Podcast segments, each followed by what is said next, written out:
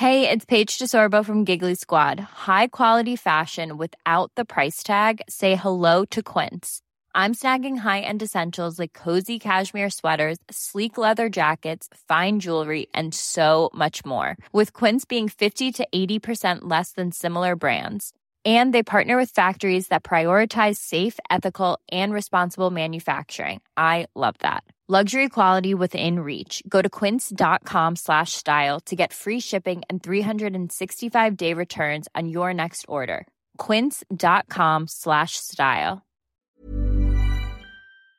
Est-ce la fin? Est-ce que l'on vient d'assister à la fin de la mobilisation contre la réforme des retraites portée par le président de la République? Alors il y a énormément de choses à analyser euh, aujourd'hui. On va donc voir tout ça ensemble, le débat sur le caractère potentiellement anti-démocratique, la question aussi de la suite du quinquennat du président euh, français. Salut c'est Hugo, j'espère que vous allez bien. C'est donc le sujet à la une des actualités du jour.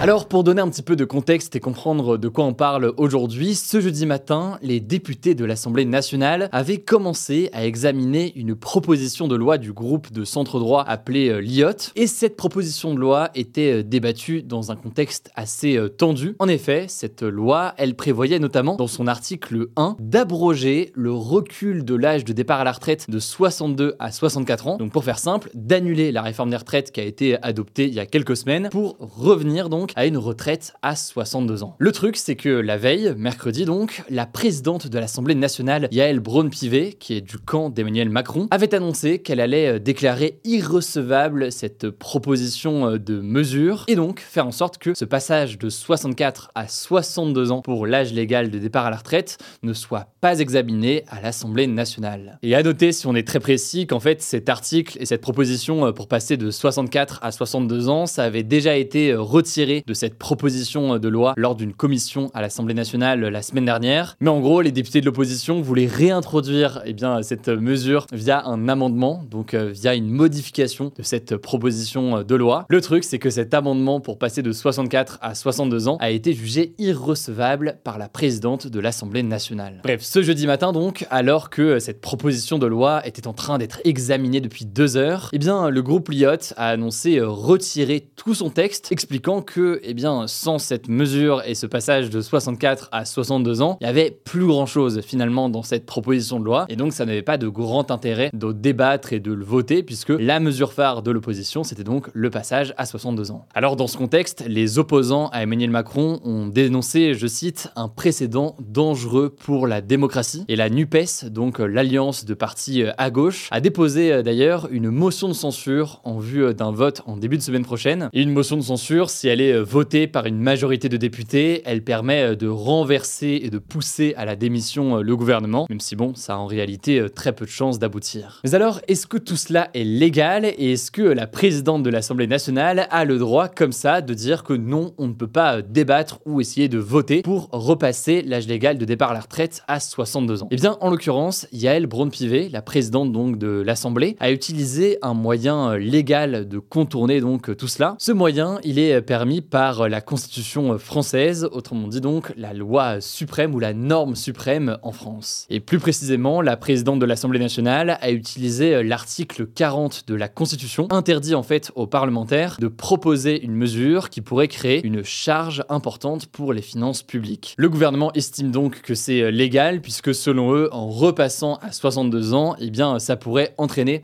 eh bien un problème d'un point de vue du financement euh, des retraites et donc poser justement un problème du point de vue des finances. Et vous l'aurez compris donc, au-delà du caractère légal, c'est la question plus démocratique et la méthode en fait qui fait débat, comme d'ailleurs l'utilisation euh, du 49.3 à l'époque. En effet, selon un sondage Elab, 71% des Français souhaitaient que la proposition de loi soit débattue et votée à l'Assemblée nationale. 64% d'entre eux souhaitaient même que cette loi soit adoptée pour revenir donc à 62 ans au lieu de 64 ans. Autrement dit donc, il y a un débat sur eh bien, la méthode qui a été employée ici et sur son caractère démocratique. En tout cas, ce qui est sûr, c'est que c'était le dernier moyen légal dont disposaient euh, les députés de l'opposition pour contester cette réforme des retraites. Mais du coup, est-ce que ça veut dire que c'est la fin de la contestation et des manifestations? Bon, déjà, ce qui est sûr, c'est que euh, toutes les mesures entreront en vigueur le 1er septembre. C'est ce qu'a annoncé euh, le ministre du Travail ce matin sur France Inter. Par ailleurs, les premiers décrets, donc notamment celui sur le report de l'âge légal de départ à la retraite de 62 à 64 ans, ont déjà été publiés ce week-end au journal officiel. La réforme des retraites va donc s'appliquer dès cette année avec donc ce fameux report progressif de l'âge de départ à la retraite. Mais le député du groupe Lyot, Charles de Courson, a mis en garde ce matin contre un possible regain de colère et de violence suite à cette réforme des retraites. Il pointe du doigt aussi un risque de désintérêt pour nos institutions, avec le sentiment donc chez une partie de la population de ne pas être écouté ou entendu par l'Assemblée nationale ou alors par le gouvernement. Ça c'est donc sur le risque à long terme d'embrasement ou alors de contestation de colère qui pourrait réapparaître d'une façon ou d'une autre. En tout cas dans l'immédiat, Laurent Berger, le secrétaire général du syndicat la CFDT, a estimé ce matin sur France Info que c'était effectivement la fin de la bataille, mais évoquant, je cite, une défaite productive. Alors pourquoi une défaite productive? Eh bien parce que même si cette réforme des retraites a été adoptée, ça a été quand même plusieurs mois où on a vu les syndicats très présents et capables finalement de mobiliser euh, beaucoup de monde contre une réforme. On verra donc ce qu'il en est évidemment sur les prochaines réformes et si tout cela aura un impact sur les mesures du gouvernement. Évidemment donc tout cela pose aussi la question de la suite du quinquennat d'Emmanuel Macron qui je le rappelle est président encore jusqu'au printemps 2027 donc il y a encore beaucoup de temps et beaucoup de choses qui peuvent se passer. Le tout dans un contexte où il n'a toujours pas de majorité absolue à l'Assemblée nationale. Autrement dit, à moins d'utiliser le 49.3 sur certaines lois, il doit systématiquement reposer sur le vote d'autres députés à l'Assemblée nationale, y compris donc des députés de l'opposition. Selon le dernier baromètre Ipsos sur le sujet, Emmanuel Macron a seulement 30% d'opinion favorable. C'est faible, ça revient par exemple au niveau qu'il y avait pendant la crise des Gilets jaunes en 2018. C'est donc une situation qui est délicate pour lui. Et après la grande difficulté de la réforme des retraites, on peut imaginer qu'un certain nombre de parlementaires et de députés de l'opposition eh ne souhaitent pas associer leur image au gouvernement et aux députés de la majorité en votant donc certaines lois qui sont portées par le gouvernement. Autrement dit donc, ça risque d'être très délicat. De son côté, en tout cas, le président de la République, Emmanuel Macron, a promis un changement de méthode. C'est ce qu'il a déclaré lors de son dernier discours en avril. On va voir quelle forme ça pourrait prendre dans les prochains mois et le débat là-dessus. De son côté d'ailleurs, la première ministre Elisabeth Borne avait promis en mars qu'elle ne souhaitait plus avoir recours au 49.3 en dehors des textes financiers. Là aussi, tout ça reste à confirmer dans les prochains jours. Dans tous les cas, il y a une forme de fin de chapitre visiblement avec la manifestation qu'il y a eu cette semaine et donc les derniers recours au sein de l'Assemblée nationale qui passent finalement à la trappe. Dans tous les cas, de notre côté, on a essayé de couvrir au mieux tout le débat sur la réforme des retraites via des vidéos d'explication, via la couverture aussi sur le terrain des différentes manifestations, via les lives que j'ai pu faire notamment avec mon équipe sur TikTok ces derniers jours. On a essayé de faire en sorte d'avoir un aperçu très large pour que vous puissiez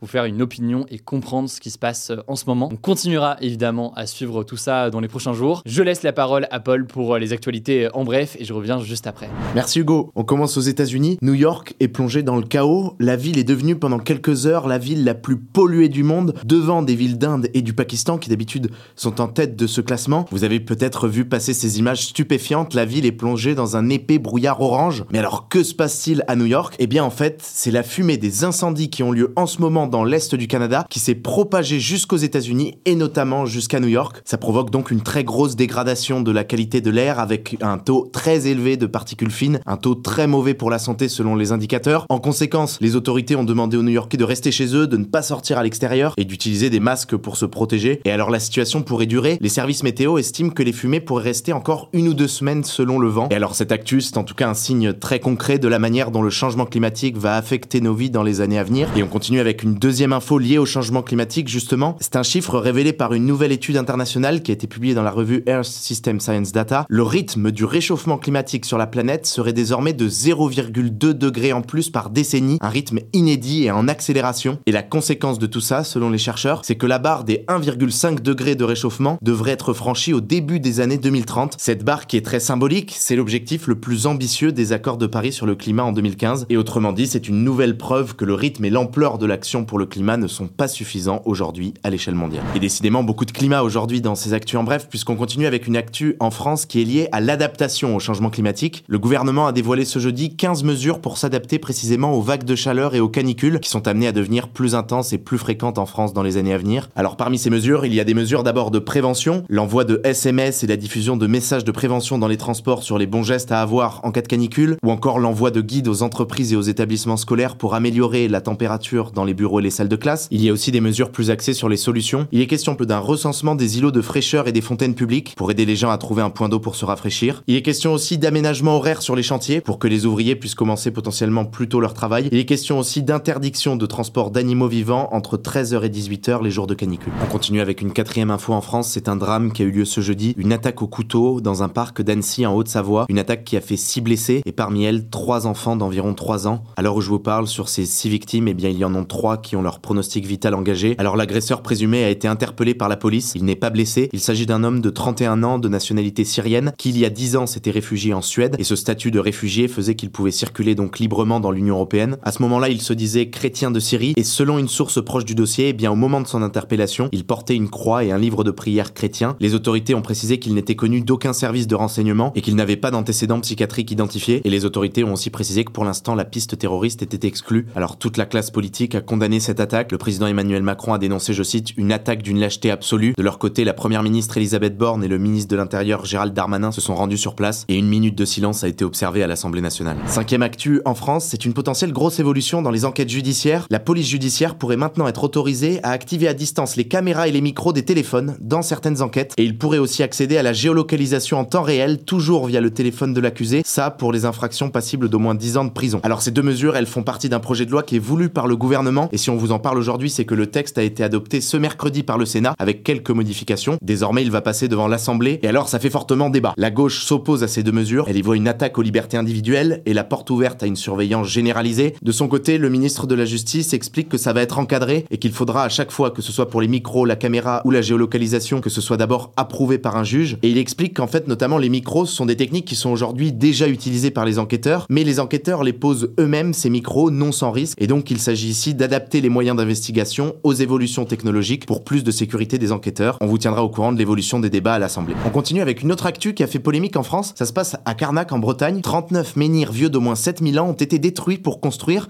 un magasin Monsieur Bricolage. Alors pour ceux qui n'auraient pas lu Astérix, les menhirs ce sont des blocs de pierre dressés verticalement.